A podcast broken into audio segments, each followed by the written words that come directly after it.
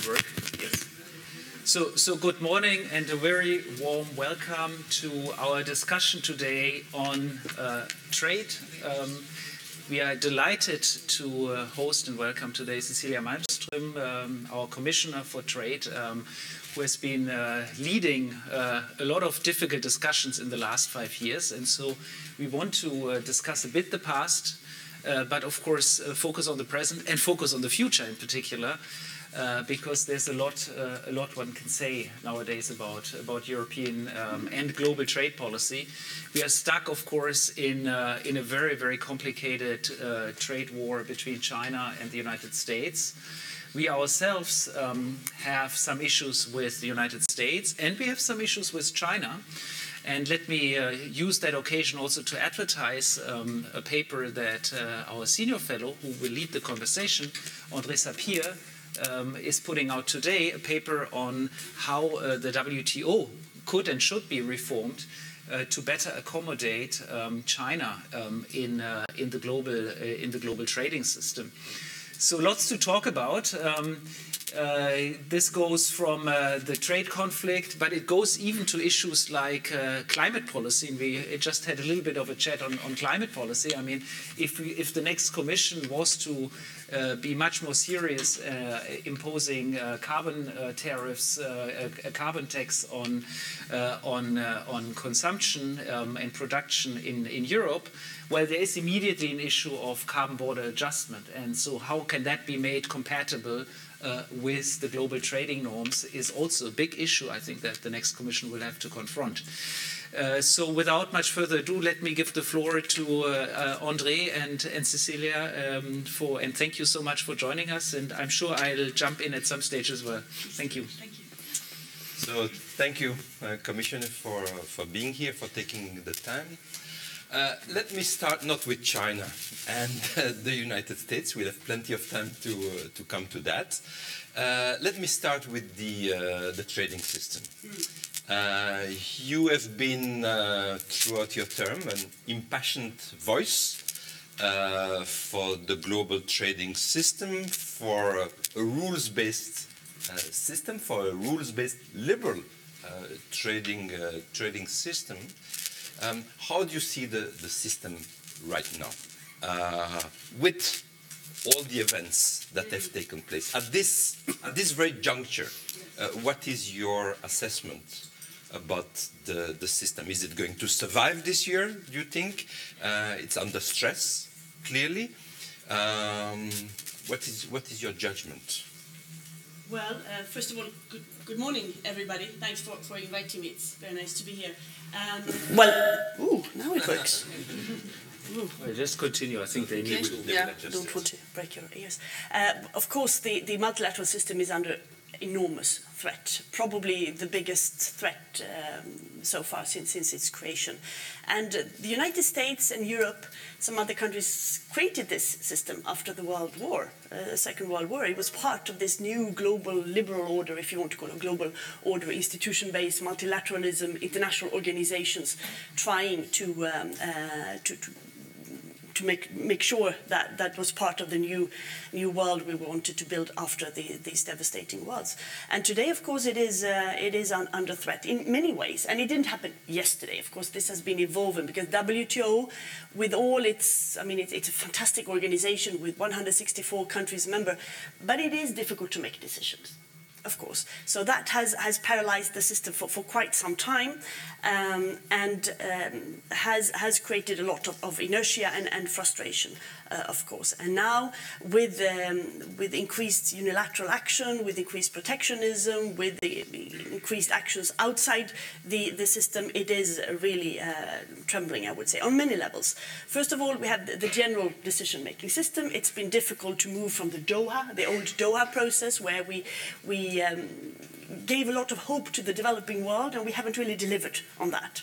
And it's not really one person, one country's fault. It is complicated, the, the, these issues. So this, of course, needs to break that deadlock on, on on development. How do you define yourself as a developing country?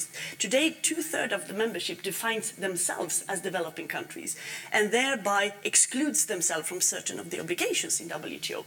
And that, that cannot continue. Some of the richest countries in the world define themselves as developing countries. And, and that, that ha has to change. We need to focus on, on, the least developed countries there as well. But I think, just to make a parenthesis here, you think there should be some kind of criteria? Well, yes, but that is different. We some have objective criterion, you think? Well, the, this is being discussed now, now, But, but yes, I think somehow we need to come to that um, discussion, but they cannot be imposed from, from the EU or from the US. It has to be a growing discussion with the developing countries themselves to see what can be the, the mechanisms to graduate. Yeah. Uh, so, so, and that, that has started. Our, our Norwegian friends have started a discussion on that. Uh, and I think it would take time, but at least it's, it's a conversation that, that has started. So that is for the old issues. Then we need to reform the way we are every day working. And there we made some proposals on transparency, on, on notification, on, on the daily work of the committees, how that can be be um, um, how, how, that can be, be reinforced and more efficient. And then there are new issues. And there, on the one hand, we have made some progress by launching negotiations on e-commerce in January with um, almost 80 countries. Uh, digital trade, of course, is the future. But on the other hand, there are, as you write in, in your paper that, that, that we just advertised for, and I really recommend for those of you WTO nerds like us, um, you, I mean, the, the, the gradual incapacity of WTO and the former GATT system to deal with for instance, a country with a state capitalism like China, with massive industrial subsidies, with forced technology transfer, where there aren't any rules, and where China can do that, and the rest of us can be very frustrated, but we don't really have the tools to address it multilaterally. And that is why the US are doing what they do. We share their concern about the problem, but we don't share their methods. So we are engaging with the, e with the US and, and Japan to try to see can we write new rules within the multilateral system. That's work uh, ongoing, and, and it's quite uh, positive. Um, but but that, that needs to be addressed, uh, of course, because it, create an, um, it, it doesn't create a level playing field. And then finally, the most urgent thing is the appellate body where the US has been blocking the appointment of the arbitrators, and if nothing happens, the 12th of December, the system will die. I think that is quite likely, unfortunately. We have been working to put proposals to listen to some of the American concerns. Of course, it's a system that works basically well, but it can always improve. We have made some proposals with other countries. Other countries have made proposals, but so far the US is not engaging in that. And are those proposals, I, mean, I know the proposals, mm -hmm. but are those proposals, I mean, just for the audience, are they about uh, the way the system works, or are they also about the substance, right? Because we know from, from the US, mm. it's not just about no. the way judges are being really appointed or reappointed, right? There is some complaint about some of the judgments. Yes. Uh, first of all, there, there's the way that the judges are appointed, how long they stay, uh, how long the procedures take. And, of course, it takes a lot of time, but it's increasingly complex, the, the, the, the, demands as well. Here, maybe we can do some improvements, but they also have some complaints about what they call overreach, yeah. that, they, that the court is, is sort of going too far than, than, the actual cases. But the fact is that, that uh, since the creation of, of, this in 95, the US has been winning 86% of all the cases. So, I mean, it's it's been rather favorable for them as well. But so far, it hasn't. Um, they have not really engaged in that discussion that is ongoing in, in Geneva. Uh, so if nothing happens, that system will collapse, and, and th that would Their be. Their complaint is usually about the anti-dumping, right? Yes, this is yeah, where yeah, they have. Uh, they feel. I mean, what is the uh, EU position on that, on the on the substance? Uh, is the EU uh, willing to talk about those matters or things that no? But uh, our, we only talk about the formal our issues. position ha has been that, that uh, in general, we think the system works. So if, if it ain't broken, you don't need to fix it. You can marginally improve the procedures and, and you can discuss that, but we need an independent two-level system, mm -hmm. and, uh, and it has worked rather well. There are other proposals made by, by, by countries like Australia and, and, Japan who goes a little bit further than, than, the EU position. But I mean, we're willing to discuss everything, but let's first unblock the blocking and, and then make sure that the system works, and then we can see what, what, what possible improvements need to, to, to do on that. But no. we haven't really, I mean, they are criticizing the system, but, but they have not really, you know, come with proposals on how to make it better. So it's difficult to negotiate with yourself. So let's say, as you said, on uh, central scenario, on December 12th, mm. the system is blocked, right? What's next? I mean, uh, what are you telling your successor uh, about that? Uh, what should the EU do?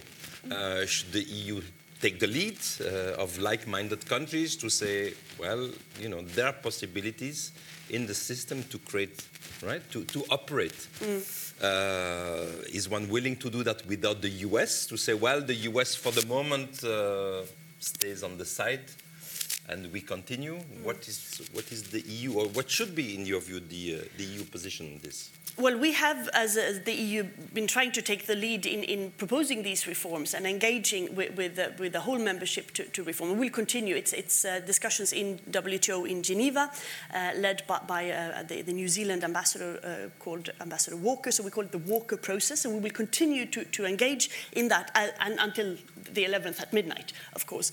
But we, of course, need to start thinking what if it really collapses, because EU is one of the biggest clients of the system. We have lots of interest, and our companies, our country, member countries are questioning what will happen, how can we be protected? So th th there's not an evident, you know, it's not a plan B that if that doesn't work, we do this. Uh, you could, of course, create a total parallel system. Uh, there are provisions to do that with all the other countries, but in order to do that, you would need to make sure that you have enough countries who really want to engage. And I think it's a little bit premature to, to, to presume that for the moment. We have been discussing whether you could set up within the system some sort of bilateral conflict resolution between those who, who want to, uh, based on, on the, the, the, current statute of WTO and working with the Secretariat as an interim solution so that we have this with, with the partners we have FTAs with. Um, but, but it's not, we, we, are thinking about exactly how to draft this. We've started that discussion within our member states, of course, but also with, with other countries. Okay, uh, I think maybe we can uh, open the discussion about the United States. Uh, since uh, the US administration, the current administration, actually following from already the previous administration, mm -hmm. the Obama yeah. administration started the discussion about the appellate body, but certainly with the uh, Trump administration, uh, things have taken a, mm. a, turn that was not expected, certainly coming from the United States. You said, you know, European countries and the United States were the founders. Mm. Uh, of the system, so one did not expect the, the, the US to, to take the, the, position that it has, although one knew for a while mm. that the US was unhappy about the yes, number of developments. This didn't come with, with it, President it's, Trump. It's, no, it's no. not new. No. Uh, I think what has been new is the manner, maybe, mm. and, and the force with which the US is trying to, to push uh, a change, maybe in, in the system. Now, in your view, is this all about China? Uh, I mean, what was a bit puzzling uh, last year, two years ago, uh, when the, uh, the steel issue mm. Uh, came about, uh, it was first about steel, national security. We are still waiting now for the automobile. Uh, okay, we have a little bit, we have a few months, but uh, it's a very short respite. But then very quickly after the, the steel and aluminum came the uh, China, mm. okay, which is the much bigger affair. Now, what is your assessment as to why did the United States? I mean, one could have understood, uh, perhaps. I mean, one logic uh, that the US uh, said, okay, uh, China has been a member of the WTO for a while. Uh, we had some expectation about the way China was going to evolve. Uh, there is friction. China has become the largest exporter. There's also obviously strategic rivalry between mm-hmm. China and the US, the technology, all of those things. The 301 case, one can sort of understand where they are coming from. One doesn't have to share, mm. but one can at least understand. But just before they did that, they launched the steel. Mm. Now one can say, well, we know people in the U.S. administration, the steel background, uh, USTR, all of those, uh, maybe you know, election, but you know, why divide countries? Why take on Europe and some of the uh, U.S. allies at that time? So, what is the assessment from from the EU viewpoint, uh, not just from the Commission, but you know, what is the assessment as to what is the U.S. up to? Well, I wish I, I fully understood that actually, because um, because as, as, you say, the, the, frustration that the U.S. feels vis-à-vis China and the, the massive overproduction of steel, aluminium, and a few other products in China due to to state-owned companies to to, to subsidies that are not allowed in Europe and, and many other countries, is of course creating a, a, a global market that is unfair. Uh, and that affects us as well. We have lots of cases on steel going on against China and others in the WTO, actually. Uh, so I, understand that frustration. But the notion, and, and I also understand the, the American politics of, uh, uh, of, of, you know, wanting to to make US much more independent, breaking the, the international value chains and focus on America first. That, that was his program, that, that is fair, that's what he won on. But in that, in that politics, to say that the European allies, and almost all of our countries are NATO members. We built this world together, that we are a strategic, uh, that, that we are a national security threat because of our steel export or car exports. That is totally unacceptable of course, because we are allies, we are friends, we could work together on China, and, and in certain areas we do. Uh, so this, of course, ha has offended many member states, uh, as it has with Korea, Japan, and Mexico, and, and Canada, and, and, and others uh, as well. And, and, we, we totally reject those, um, those, those uh, tariffs. We will not engage in managed trade. And we have taken, as so has 11 other countries, that action on steel tariffs to the WTO because we think that this is a safeguard in disguise and that it is illegal according to WTO. So the methods we don't agree with, but the frustration uh, we can understand. And I mean, the policy of, of, focusing on America, that, that is his electoral platform. He won on that. You could agree or disagree, but that's, that, that's uh, domestic politics. Uh, but, but it's very unfortunate that friends and allies, uh, like the strong transatlantic uh, partnership, is, is being rejected like this. What was also surprising uh, was the instrument that was used by the US to the protect the steel. Yeah. That's right. Yeah. So because Cold after all, uh, Cold War. that's right. Yeah. George Bush also had George W. Bush also had steel uh, mm. tariff at midterm. Mm -hmm. I remember when, uh, when uh, President Trump introduced the, the, tariff in the spring, mm. I thought, well, this is exactly like yeah. what Bush had done, right? Plus ça change, plus c'est la même chose. Exactly. But. but, but it was about using a totally different instrument. Mm. So is there, I mean, uh, if you put this together with the, the appellate body, uh, I'm putting tough questions on you. Uh, do you think that, uh, I mean, one possible explanation, uh, a very unpleasant uh, explanation, is that is the US wanting to undermine the system altogether? Uh, it's not just undermining this and that. you know, you put appellate body, you put using national security, knowing that it would put the WTO in a very, very complicated situation. Allies, I mean, all of this together, is it a break from you know, the US policy since uh, World War II, uh, since Roosevelt, since the creation of all this system? Is that really a break? Because the US would have made the assessment that, after all, the system uh, that it helped to create and uh, that was useful in a sense also for, for the US. This, you know, the US underwrote the system, but the US felt that that system is also beneficial to it. Well, maybe the system it feels now is, is no more beneficial, and we need to to have something totally, totally different. Is that the risk that, I mean, the start of our conversation is that the WTO is really at risk, not just because of the appellate body, but because uh, the US doesn't feel it's, it has value anymore.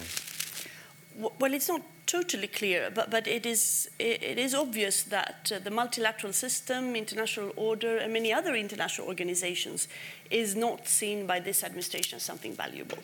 I mean, they have withdrawn from several international uh, treaties, they are criticizing others, uh, and so on, that the multilateral system is sort of perceived as a, as a threat to American sovereignty. Um, I mean, they've always been skeptical to international courts and, and so on, but, but this, this is, is taking it one, one step further. Uh, if that is, is, is, you know, the calculated strategy, th then it's extremely worrying, but it's certainly going in that direction. Now, uh, let's talk a little bit about China, and then we Another can. Another easy question. that's right. and then we can talk about some of the future issue. I, am trying to keep this part half an hour, mm -hmm. and then we can uh, open up the uh, the discussion because I'm sure there'll be lot of, uh, lots of questions. Now, uh, China has really been, um, I think, a remarkable member in the sense that through its membership since 2001, it's clear that it has grown tremendously. Indeed.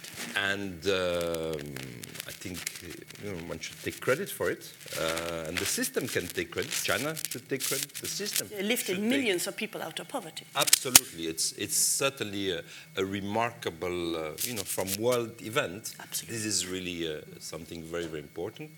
Uh, now, now that China is where it is, uh, I think probably one wants China to assume more responsibility. Um, and that would be good. Uh, China assumes more responsibility. China, I think, values the, the, the system, made declaration. Um, you think there is, I mean, when you look at the US, China, and the EU, uh, we are by far the, the three the three blocks. We are by far the biggest blocks, and then come others, and there are other important players. Obviously, there's Brazil, there are India, there's Japan, uh, Canada. I mean, there are many other players, but there are really three big ones, and then uh, others. Uh, do you think it would be at all possible to have uh, quietly, not necessarily, you know, uh, through Twitter and to uh, come to a view that okay we value the system but okay we are 21st century the world has changed it's not only uh, e-technology there's you know other things there's china that has become a member there's many many elements that have occurred since the rules uh, the GATT, then the WTO. We need to upgrade. But you know, if one were to be able to come with a package, you think that there is a possibility, there is a little window there. Uh, the EU, uh, which is not in direct confrontation, neither with the US, it's skirmishes, I would say. We are not in a trade war with the, with the US. We are not in a trade war with, uh, with China, right? So uh, it's not like the US and China that are really at, uh, at loggerhead. So do you think there is some uh, possibility that the EU, together with other countries that you mentioned, Japan, Canada, sort of like-minded countries that value uh, the system, is there is there room for? Again, I'm trying to think also not just the situation now, but looking looking forward. Well, Is there a path? Well, I wish because this would be the logical thing to do, of course. Uh, I mean, despite our, our differences and, and, and fundamental disagreements on, on some, some of these issues, to sit together uh, informally and to see what, what we can do. Because, um, as you said, China has, has benefited enormously from the multilateral system. And I do really believe that they want to preserve it and that they are willing to, to, to, um, to work hard to preserve it but also reform it. But we wish that they could take a more leading role and to, to show that they, you know, they, they, they listen to some of the concerns of, of the, the, the, the, the others and to take their responsibility. But of course, you cannot ask China, even if you don't agree with the system in China. You cannot ask China to, over you know, a few months, because of the th- tariff threat, reform their whole political system. It will not happen. Um, so you have to work in a different way, and, and ideally we would sit together and define the problems and see what can be done. That is not happening today, and I don't see it on the short term, maybe, maybe a little bit longer. We have been making that offer to the USA that let's work together on China. There are several uh, areas we, we could work, and then you know we, we need to engage with them uh, uh, as well and to, to make them take, take some, some necessary steps. What we are doing, as I said, is in this um, ministerial cooperation with, with US and Japan where we have met, uh, and, and the EU, where we have met now six times, where we're trying to draft new rules. At, at one point, when we see that they start to become more defined and more, more, more clear, to engage with China and others as well, see, is this something we can work on? We're not really there yet, because it's legally very complicated to make those, those things, but, but maybe by, by the end of the summer or autumn, we, we could start getting there. In the meantime, of course, we are working with many other countries. Uh, you mentioned, I mean, Japan, Mexico, uh, Brazil, Argentina, uh, Chile, uh, Australia, um, and, and Canada and others to, to see what, what uh, can be done. But that sort of trilateral sitting, uh, no, that used to be the, the case in, the his, in history. Um, but so far, there, there is not. And also, it's not really the EU's role to mediate between the EU and China. We are not a mediator. We have our relations with the US, we have relations with China, we have difficulties, we have cooperations, uh, we have criticism, we have forums where, where we cooperate, and of course, we pass this message to China as well in summits and in, in different bilateral contacts. Um, and, and we try to, to to you know pass some messages, but, but we're not a cushion between right. between the, those uh, the, those countries. Uh, we need to stand up for the multilateral system at any force because if the EU don't do it, then we're really really um, badly off. So while uh, standing up for the multilateral uh, system and you know uh, die with your carrying uh, yeah. carrying the torch. that's uh, that's important to to do that. At the same time, uh, you and the EU have been pursuing also a bilateral mm. agenda. Uh, we have bilateral discussion with China Indeed. on investment. Mm -hmm. uh, now there is a new process with the, the, the, US. We'll discuss that. And then there have been the different agreements that have been signed. Uh, Japan, Canada. I mean, it was mm -hmm sometimes a, a, difficult process, but uh, uh, you brought it forward uh, with with success. and democracy didn't end. That's right. Yeah, yes. That's right. So I think certainly I think the view that some people had that when we had a difficulty with with Canada.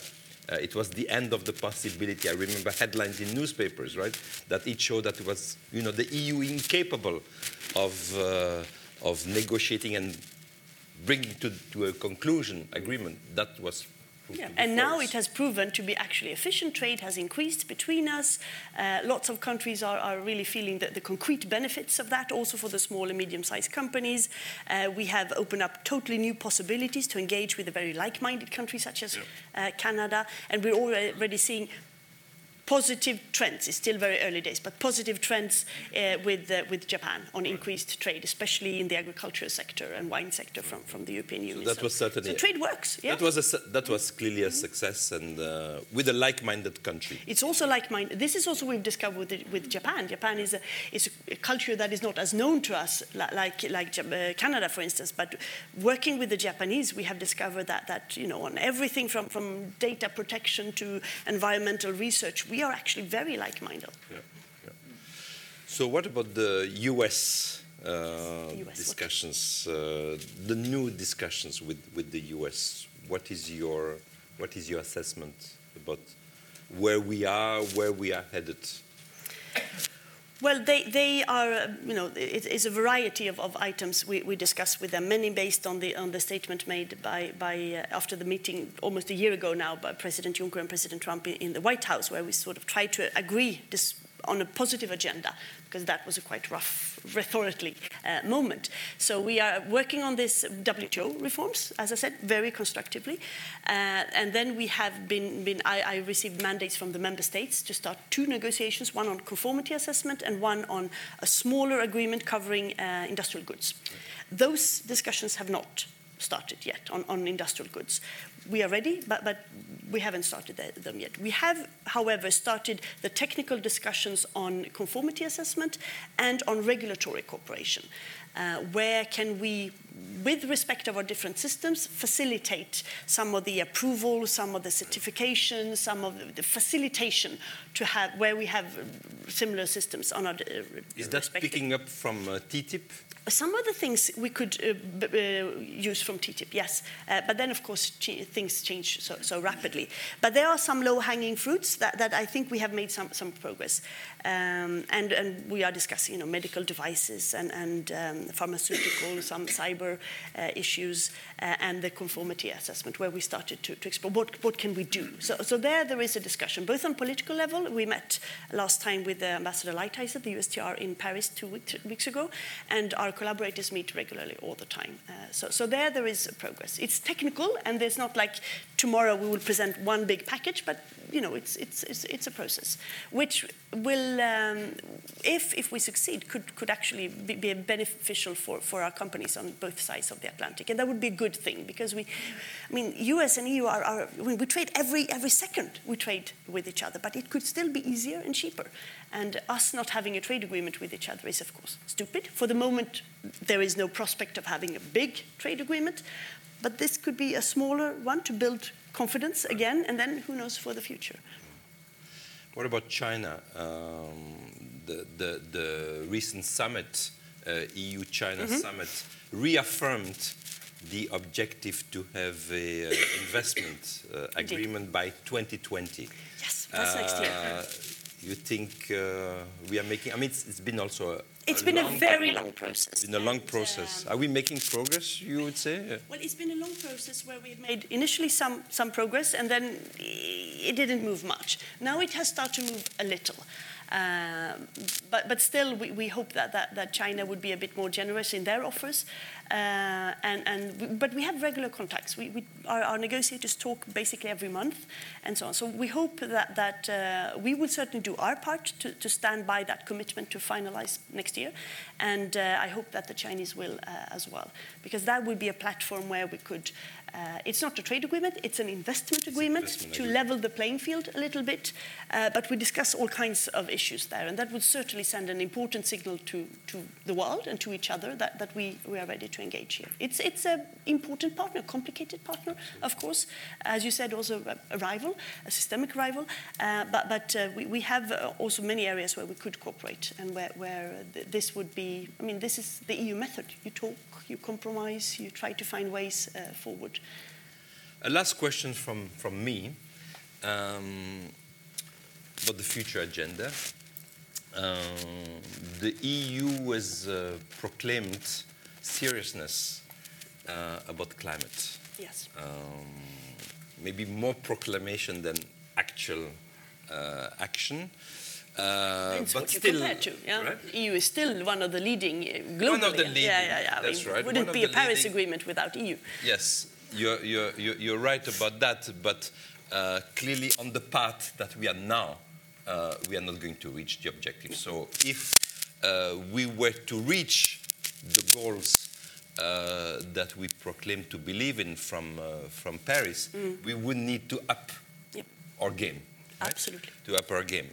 And uh, that may mean to have, uh, you know, carbon tax, uh, no, then would come a trade discussion. Um, clearly, there would be voices in the EU to say, well, if we are doing this very seriously, putting a carbon tax at a sufficiently high level to, uh, to, to have a bite, uh, then there would be the issue about a, a carbon tax uh, adjustment.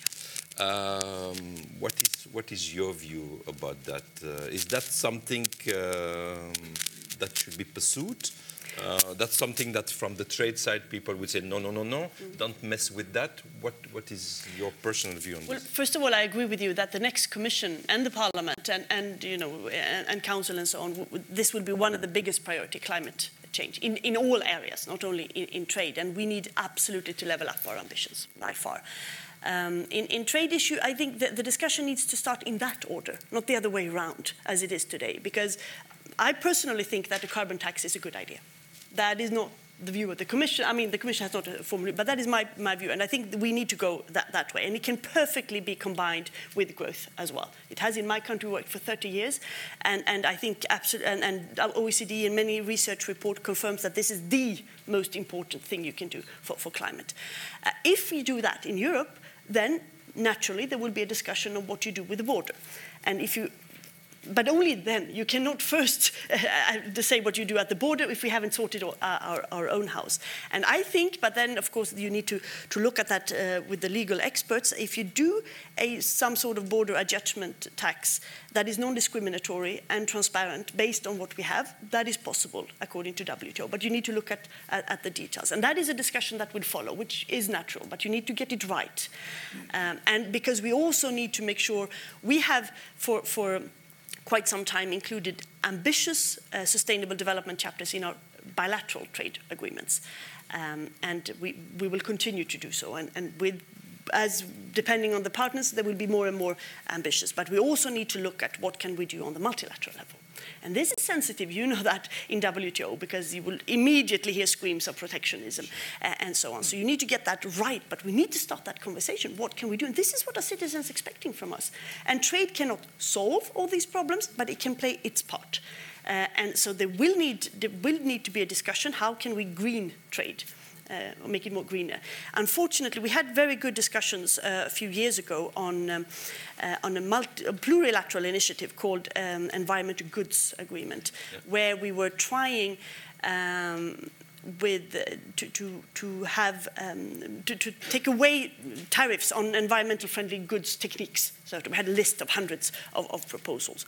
Uh, and China was in, and US was in, and we were in, and some of the biggest economies. Unfortunately, that is on ice right now and we must see is there any way we could start those discussions uh, again? Because that would be a, a, good thing. We have that in our bilaterals. We are trying to give priority to green technique but we need to have that on the bilateral this will be a huge challenge but that comes in all the fields. I mean in transport infrastructure uh, research uh, what uh, foreign policy goods what have you. services. Goods and services uh, as well. But, but also in other fields that are outside uh, trade. But because i mean we have citizens marching every friday now who, who ask us to take more action action, and, and we must. And not only because the, the, the, the, the school children are, are demonstrating, which I think is very encouraging that they engage, but also because we have solid research showing that if we don't do it, we're I was going to say a bad word, but I'm not. But when we have a problem, yeah.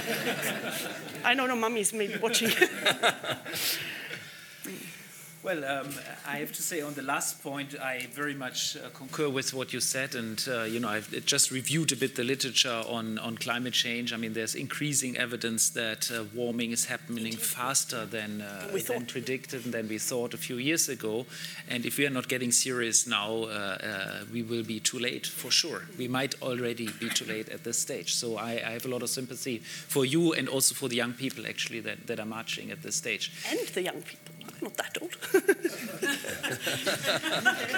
You're not a high school student anymore, so so so so let me uh, let me uh, uh, let me go to uh, let me go back to uh, to the question on. Um, and, and I listened very carefully to the conversation, the U.S., China, and, and quiz you a bit more on China, um, because U.S. I mean the U.S. is going in into uh, uh, an outright trade war, which is dramatic uh, and which um, is actually uh, not just based on one person, the man in the White House, it's based on a pretty far reaching consensus in US society. It's a bipartisan consensus that uh, China's practices are unfair and that China is uh, a geostrategic rival. Now, if I look at the European uh, conversation on China, it's still different. And um, I, I, want to quiz you a little bit um, on where you see really uh, our assessment and our, our view on China. I mean, there is the, the, the side on unfair practices. You mentioned the steel. Sure, the steel is an issue. How big the issue is, one can debate in terms of the overall impact on the economy. Then there is state owned enterprise, there's subsidization, there is the issue of lack of market access. Um, but you know, is it really a system rival? I mean, would you consider it a systemic geostrategic rival that would justify the kind of action that the US is actually currently taking, which is a full right uh, trade war. I mean, we are not doing that, and I think we are doing that not that for a variety of reasons. And I would like to hear hear from you a little bit how, how I mean, how strongly do you think the Chinese economic uh, model is really a problem for for the European economy? Well, economic and political model, I, I would say. And, and, I agree with you that, that the US um, strategy has a lot of support in, in, the US, in Congress, for instance, and so on. Even though we hear every day, and some contact us directly, complaints from American companies who are now affected by, by the tariffs because the method is wrong. Their analysis could be right, but the method is wrong because it affects ordinary people. If nothing happens in a year, we'll have a huge um, deficit of medicines. I mean, it will really affect ordinary people in their, their, their, daily life. And many companies are now finding it hard and very expensive to get, get what they need uh, in, in their, their, their, their production. Um, so the European Union, well, you know, we don't use methods like that. We try to flatter ourselves saying that we, our, our, our method need to be within the multilateral system because if it fails and we are undermining it, I mean, it becomes our, it becomes our biggest, we become our own enemy. Um, but, but we have sharpened our instruments as well. We have uh, been, both in bilaterally official and, and, unofficial talks, we have been quite uh, clear on, on, on what we think.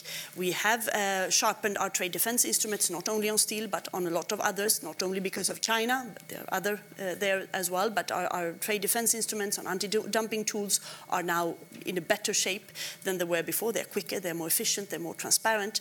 Um, we publish report, we publish a report on China, also including a chapter on sustainable development and, and labor. Mm rights, for instance. We have this uh, investment screening mechanism now in place, which is also not a China mechanism. There are other countries who could be affected as well. And it starts working. Member states have had their coordination meetings and so on. And we are working on this um, international procurement instrument. It's been on the agenda for quite some time, but now discussions have resumed again after the, um, uh, the European Council conclusions in, in, March. So, you know, we, we, we have have those tools uh, as well. At the same time, if we want to address climate change, we need to work with China. Of course. There, and there I think we have joint interests, uh, and there, there, are other areas where, where we can work uh, together. So, so it's um, it is a rival, it, it, but it also can also be a partner. Um, and, and, the methods are, are, different, but as I said, many, many of the analysis of the US we, we, we, share, but we don't think these methods, first of all, they're not legal, and, and secondly, they're not efficient. Right. Um, we are also in dialogue with China and have recently had um, China coming here and uh, uh, issuing a joint statement with the European Union where we agreed together to work on, some, on some issues such as WTO reform, but also um, opening of China um, uh, more reciprocity, which is not the term is not strictly in the in the no. in the in the paper, but President Tusk uh, and President Juncker both mentioned it very strongly in the press conference afterwards. So let's see how strong the commitment there is, but. Um, at least there is a discussion on, on WTO reform. There seems to be some support from China mm. to, uh, to go in that direction. Mm. How far will we get um, with China on WTO reform? But it's impossible to, to say. But as I said, said to Andre, we, we have, uh, I fundamentally believe that, that China has, uh, has benefited from the WTO membership and that if WTO sort of collapses, they would lose a lot. And they, they understand this. And they, we have this working group, we met two or three times on reform of WTO, starting to map what could possibly be done. It will not be easy. Uh, but, but, and we are calling uh, upon China to take a great uh, leadership there when it comes to doing their part, but also we're willing to listen to, to some of, of their concerns. Uh, I mean, the Chinese economy is also, you know, it's, it's going, uh, is not growing as fast as, as, as it should, uh, and that they have some, some problems there as well. So, so also for domestic reasons they, they need to, to engage and to do some, some reforms, and maybe this can be a part of it. But it will not, it will take time. Uh, and I don't foresee any date soon where we can declare a big, uh, big agreement on this, but we keep on discussing. Uh, and others do as well. So, um, and that's the only, I mean, I don't see any other way to, to, to do than talk, come with proposal, engage, sit down, push, um, and also have a few, few tougher tools at our disposal uh, to say that, that we welcome Chinese investment. Well, absolutely, we, we, don't want to close Europe for Chinese investment, but there could be some screening if they are uh, targeting some critical infrastructure, and they will because that is explicit in their, China 2020 strategy that, that, that they, they are focusing on that, and that could then be subject to screening, and then member states could take action to stop it.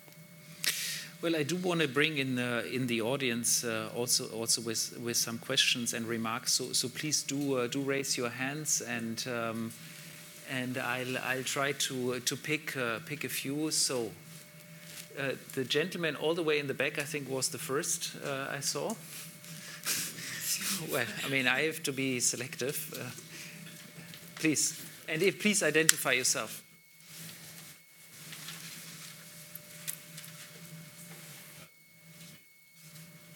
Please just speak. Yes. Uh, good morning. Uh, Dimitri Eynikel, uh, Policy Advisor on Access to Medicine from Médecins Sans Frontières. Thank you for organizing this panel and thank you, Madam Malmström, for sharing your views. Um, last week it was reported in the South American press that the EU-Mercosur trade agreement is near conclusion and that it includes a provision that will limit compulsory licensing in the first five years after market approval of a medicine. Now, at the same time, we see that in the UK, UK Health Secretary is looking at the option of compulsory licensing to get access to Orkambi uh, for rare diseases. And also the Dutch government is looking at exploring the option of compulsory, uh, compulsory licensing health safeguard enshrined in the patent system to ensure access to, to medicine. But please come to the question. Yeah. So my question is, isn't this reality even at odds to be including uh, limitations on compulsory licensing or uh, flexibilities in the IP chapter, but at the same time the access to medicines challenges are also a problem in Europe, and, and, and European governments are looking at this option. Okay, thank you. We, we collect a few, okay, if, you, uh, if you don't mind. Um, so, the young lady here. Hi, Stacey Featherstone here on behalf of the European Sugar Refineries Association. I also, um, my question also ties into Mercosur. Um, I just um, wondered when you thought agricultural market access offers might be exchanged. As you know, um, for sugar refineries, refiners, it's a bit of an existential question to have a duty-free TRQ on sugar. I just wondered what the timeline was on that. Thank, thank you very much. And then there's a question here by the gentleman here. Please Just use one- the one mic second. because we need uh, your live stream.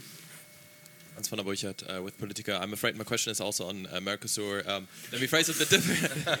uh, after basically spending uh, a year or so saying that the South Americans need to deliver more and the ball is in their court on, on various issues like auto tariffs, etc. Now the ball has seems to have come very quickly back in our court with Brazil making lots of concessions. And while I understand you have become careful in uh, making projections when Mercosur can be finished, No, but um, do you think please. we are ready now to uh, make also concessions on our part and deliver this agreement, knowing that the window of, of potential conclusion is about to close? Thank you. Okay, so uh, thank you. We have a, perhaps this is one qu- one This block of questions on block of Mercosur. Mercosur, Uh, yes. do you want to quickly yeah, yeah, I can take, them. Then, Uh, but okay, then yeah. no question on Mercosur after that. No, I, I think I'll say what I can say on this. Um, uh, on the question of, of medicine and, and IPR, this is one of the issues that, that we're not finalized yet. So, so uh, there, we are still negotiating. On uh, um, Mercosur is a, is a long saga, of course, and I will definitely not say that on, on that date uh, we will be done. But we are, we are getting closer. We've seen a lot of engagement during the, the, the spring. Uh, we have exchanged some, some uh, offers, of course, in agriculture already, the, the more non-controversial. So agriculture is an important part of every trade agreement, and especially in, in this one. Uh, so, so there has been exchanges. The very final exchanges and the quotas, where there will be no, no liberalization, but, but TRQs, you mentioned one, one area, there are others that are sensitive. Of course, the final decisions there will be made at the very last moment before we say, okay. So that, that, the timeline is the very last day, probably, uh, as always. In a trade agreement, you give and take. So is Europe make, ready to make concessions? Of course. Otherwise, you cannot. I mean, that's the point of negotiating. We will make concessions, and we expect them to make uh, concessions. That's the point. Uh, so yes, we will. Uh, we are engaging with them. We had uh, our, our people talk to each other just uh, in, in May. We made lots of progress there as well. There are some complicated matters um, remaining, IPR, um, agriculture, and a few others. Uh, we keep on, on talking. I think there is a window now to, to close this during this commission. I will absolutely do my utmost to do it. This is priority number one right now to close this. Uh, I think we are starting to get ready. This is an agreement between the EU and four countries, 230 million people. Only in tariffs, it would be worth more than Japan, four times more than Japan and Canada together, only tariffs. And then we have public procurement, you have services, you, you have uh, all, all the others.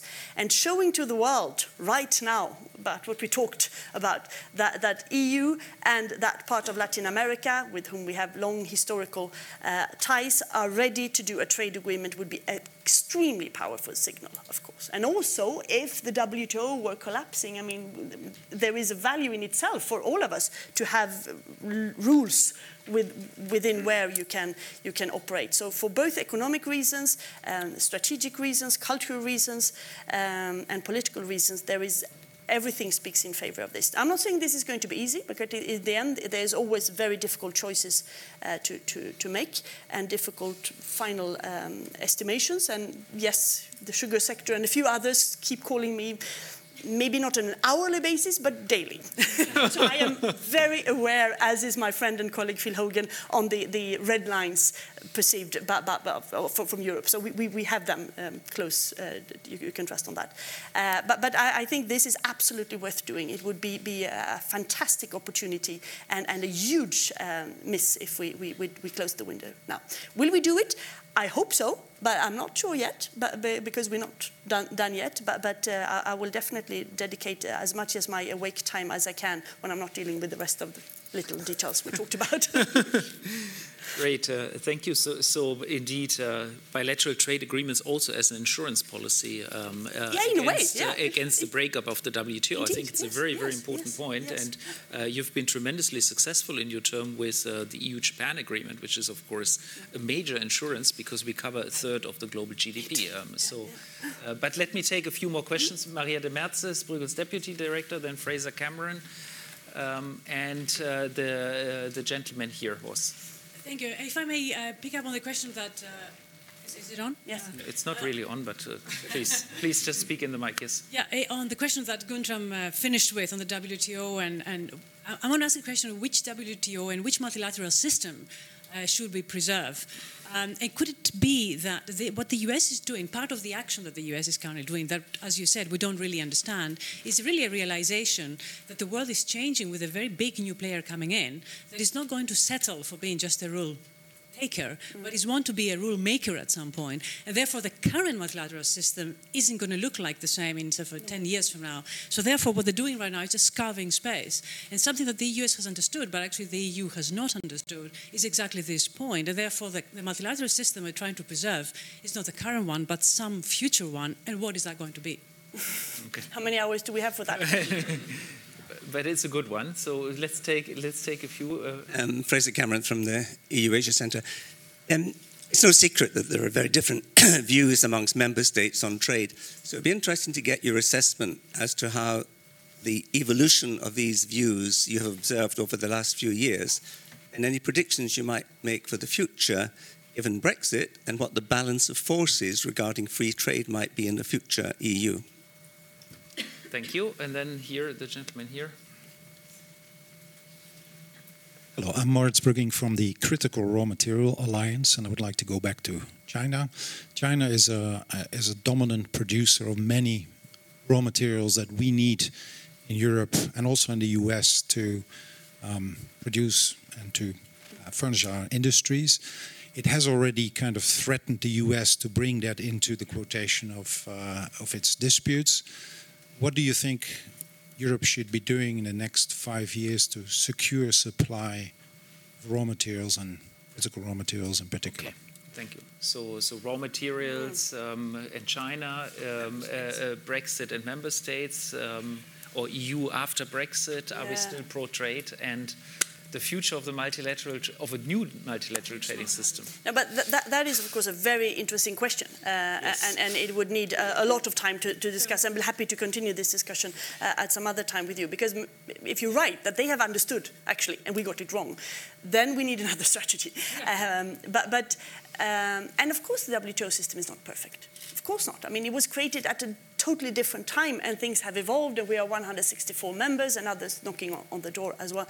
The question is, and I mentioned several areas where we need to reform. The question is, if you tear it down, can you build up something credible again, or will we have a big vacuum of, of nothing until something else maybe comes out? I'm not sure. So, so until um, I have proof of the, the opposite, I think reforming from inside is still the safest uh, strategy. And I'm willing to, you know, within that, uh, find new pragmatic ways. But reforming from within uh, seems to be the, the, the, safest if we still want a multilateral system that has served us well and still serves us well. Uh, and, and the, if, if, it collapses totally, we will lose, the whole world will lose, and, and the, the, the, most poorest countries will lose a lot because it will be the total rule of the jungle with the strongest sure. uh, prevailing, and, and that, that's not a, a world we, we, want to see. But, but um, so, so, on this point, can you push a little bit more? So the US is not there uh, at the table anymore at the appellate body. Do we construct um, an appellate body uh, 2.0 without the US, and we agree among all the others? that could potentially be, be, a way, but then you need to make sure that you have all the others on board uh, to do that. And I think many countries at this stage feel that that is too confrontational to do that and to, to you know, try to, to still push the system uh, if at the very end to see if we can do it, and then maybe pursue this more bilateral sort of um, interim solutions until we find something. But there is provision in the, the DSU of, of, uh, of uh, WTO, and, and Andre can confirm that you could create a parallel system without, without the US. That, that could happen. But I think that, that decision is far too early to take and I'm but not the bilateral sure. system for sure would exclude uh, would not include all the small countries, um, the developing countries that you uh, that you mentioned. No, that is true, but they are not clients of the system, but they sort of benefit of, of, of the outcomes. Exactly. And if you use the WTO Secretariat, if you use a pool of sort of retired arbitrators, you would make sure that there is continuity and that WTO spirit lives on. So we'd not take just right. anybody to, to mediate, because that would be a totally different system. But, but it's a good question. Um, I'll have to think about that. Uh, in the member states, well, obviously, the, the, our British friends are, are true believers of, of free trade uh, and have been very supportive on this. And when I started as trade commissioner, the, there was a difficult moment, especially because of TTIP, but also CETA, demonstrations, and so on. And we had some tough discussions in the, in the Council. But I would say that lately, the last three years or so, there's been very strong unanimity. Not on all the details, absolutely not, but on our trade agenda in general, on uh, the, the, the, these policies that we're pursuing in WTO, we are totally united uh, on, on our bilateral, uh, on the, the more trade defense instruments. There's been very strong uh, support for, for that. That can vary, and let's see how the new parliament looks and, and when they start there. But, but for the moment, we've had, uh, I, I, feel very strong support from, from, from member states. Um, and raw material and the raw material yes. That, that is also a, um, an, a, a, very complicated issue because of course they have and that shows the, the absurdity of trade wars because you start there and then it escalates and then you, you go to, to, to, to levels where, where really really critical raw materials medicines and others become a, a deficit for, for, for large part of, of ordinary citizens. And that's why they they are so bad. They are not good. They're not easy to win. Um, what, what, should the EU do if that happens? Well, first of all, we hope that we will not be, be, be, part of that, but it's definitely something we have started to discuss. We don't have a strategy for that yet, but we, we because it's only a, a threat. But uh, th this is uh, something where we need to make sure that, that we can still uh, have access uh, to, to this and that we are not affected. And we hope that, that the trade war will not escalate to this level because it would be bad for everybody. But it's an important point. André, let, let, me ask you, if I may, a, a follow-up question to Fraser's question. I mean, he asked about uh, you asked about countries, uh, but in, in, your answer, I think uh, you spoke not only about countries, you spoke also about the European Parliament. Mm -hmm. And uh, I think I think that's a very important dimension, since uh, now Parliament has uh, has an important role since the, the Lisbon Treaty in, uh, in trade policy. And after all, Japan, mm-hmm. uh, the Japan agreement was, uh, was ratified by, by Parliament, right? Mm-hmm. It's EU and only. Singapore, yeah. And Singapore, and part of Singapore as well. So there are EU only agreements. Now, um, I mean, can you share with us uh, your experience uh, in working with Parliament that has been assuming, you know, in the past, uh, I remember when we were comparing the EU and the US, uh, in the US, Congress usually played a very important role in trade policy, right? And uh, it was, you know, in our case, obviously we have in a sense, the Senate, the, the, the, member states, but Parliament was not, a, was not a player. Now, Parliament has become a real player. And can you share a little bit with us? I mean, you have been involved. I mean, to get those agreements through, uh, obviously you had to work also closely with Parliament. So can you share a bit with us what is your experience and what is it you would tell also your, your successor, given mm. the, the composition of the new Parliament? Well, the juiciest details uh, of my relations with different MEPs you'll read about in my memoirs. But uh, I, I, can tell you that, that is, I think it's been a learning, curve, a learning curve for all of us because now the INTA committee, the trade committee in the parliament, is top two or top three when they choose uh, chairmanship because they realize this is one of the heaviest one. And they have learned also to grow into that role, to not only uh, uh you know, be, be, critical or to have different views, which of course is part of it, but also take a responsibility because they they have that power right now. Um, so, so the, the, the, I hope that the new parliament and the new INTA committee also will take that to be critical but constructive and to engage a lot with the commission. I have tried to be present very, very regularly in INTA committee as a whole, in the different reference groups and with different individuals uh, a lot. And that is an advice I would like to give to my successor. Never underestimate the European Parliament. It's a good advice in general. Um, and also continue, I think they have appreciated that the, the, our uh, transparency agenda that I've been really pushing for, for five years almost, that they have access, that they can, can, can follow, uh, that they can be involved in a very transparent and inclusive way in the the, in the negotiation process. Um, and then, of course, they, they will have to, to take a decision. They will have to weigh is it better to, to engage and, and, and to push or to reject, uh, which can be a powerful political signal, but that closes the door for, for engagement with that country. Um, and I don't know how, how it will be, so it's too early uh, to say, but, but they, they, they, they need to take that, that uh, responsive role and to engage with the, the our different partners uh, and also with us. And we will certainly continue as soon as they are, are constituted. I'll, I'll, I'll, reach out to them, of course. Um, but they have been, been helpful because they have been pushing for these reforms that, that we have tried to do on transparency, on inclusiveness, on more value-based agenda, on a more efficient um, enforcement and, and, implementation, which has been very helpful vis-à-vis member states and vis-à-vis others uh, as well. So, so, so on the whole, they've been more whole, of an ally. Oh, they've sense. been a bit difficult, but that's their role. Uh, but they've been important allies uh, as well, yes. And I think they have uh, really grown into that. Uh, there, there, are some really, really knowledgeable people in that uh, committee who have, have, played an important role. Sure. Well, I'm, a, I'm afraid that's all the time we, we have for today. Uh, thank you so much, uh, uh, Commissioner. Commissioner, it was wonderful to hear from you at the end of, of this commission and um, uh, to have your insights also on the way forward. Thank you very much. Please join me in thanking uh, the Commission.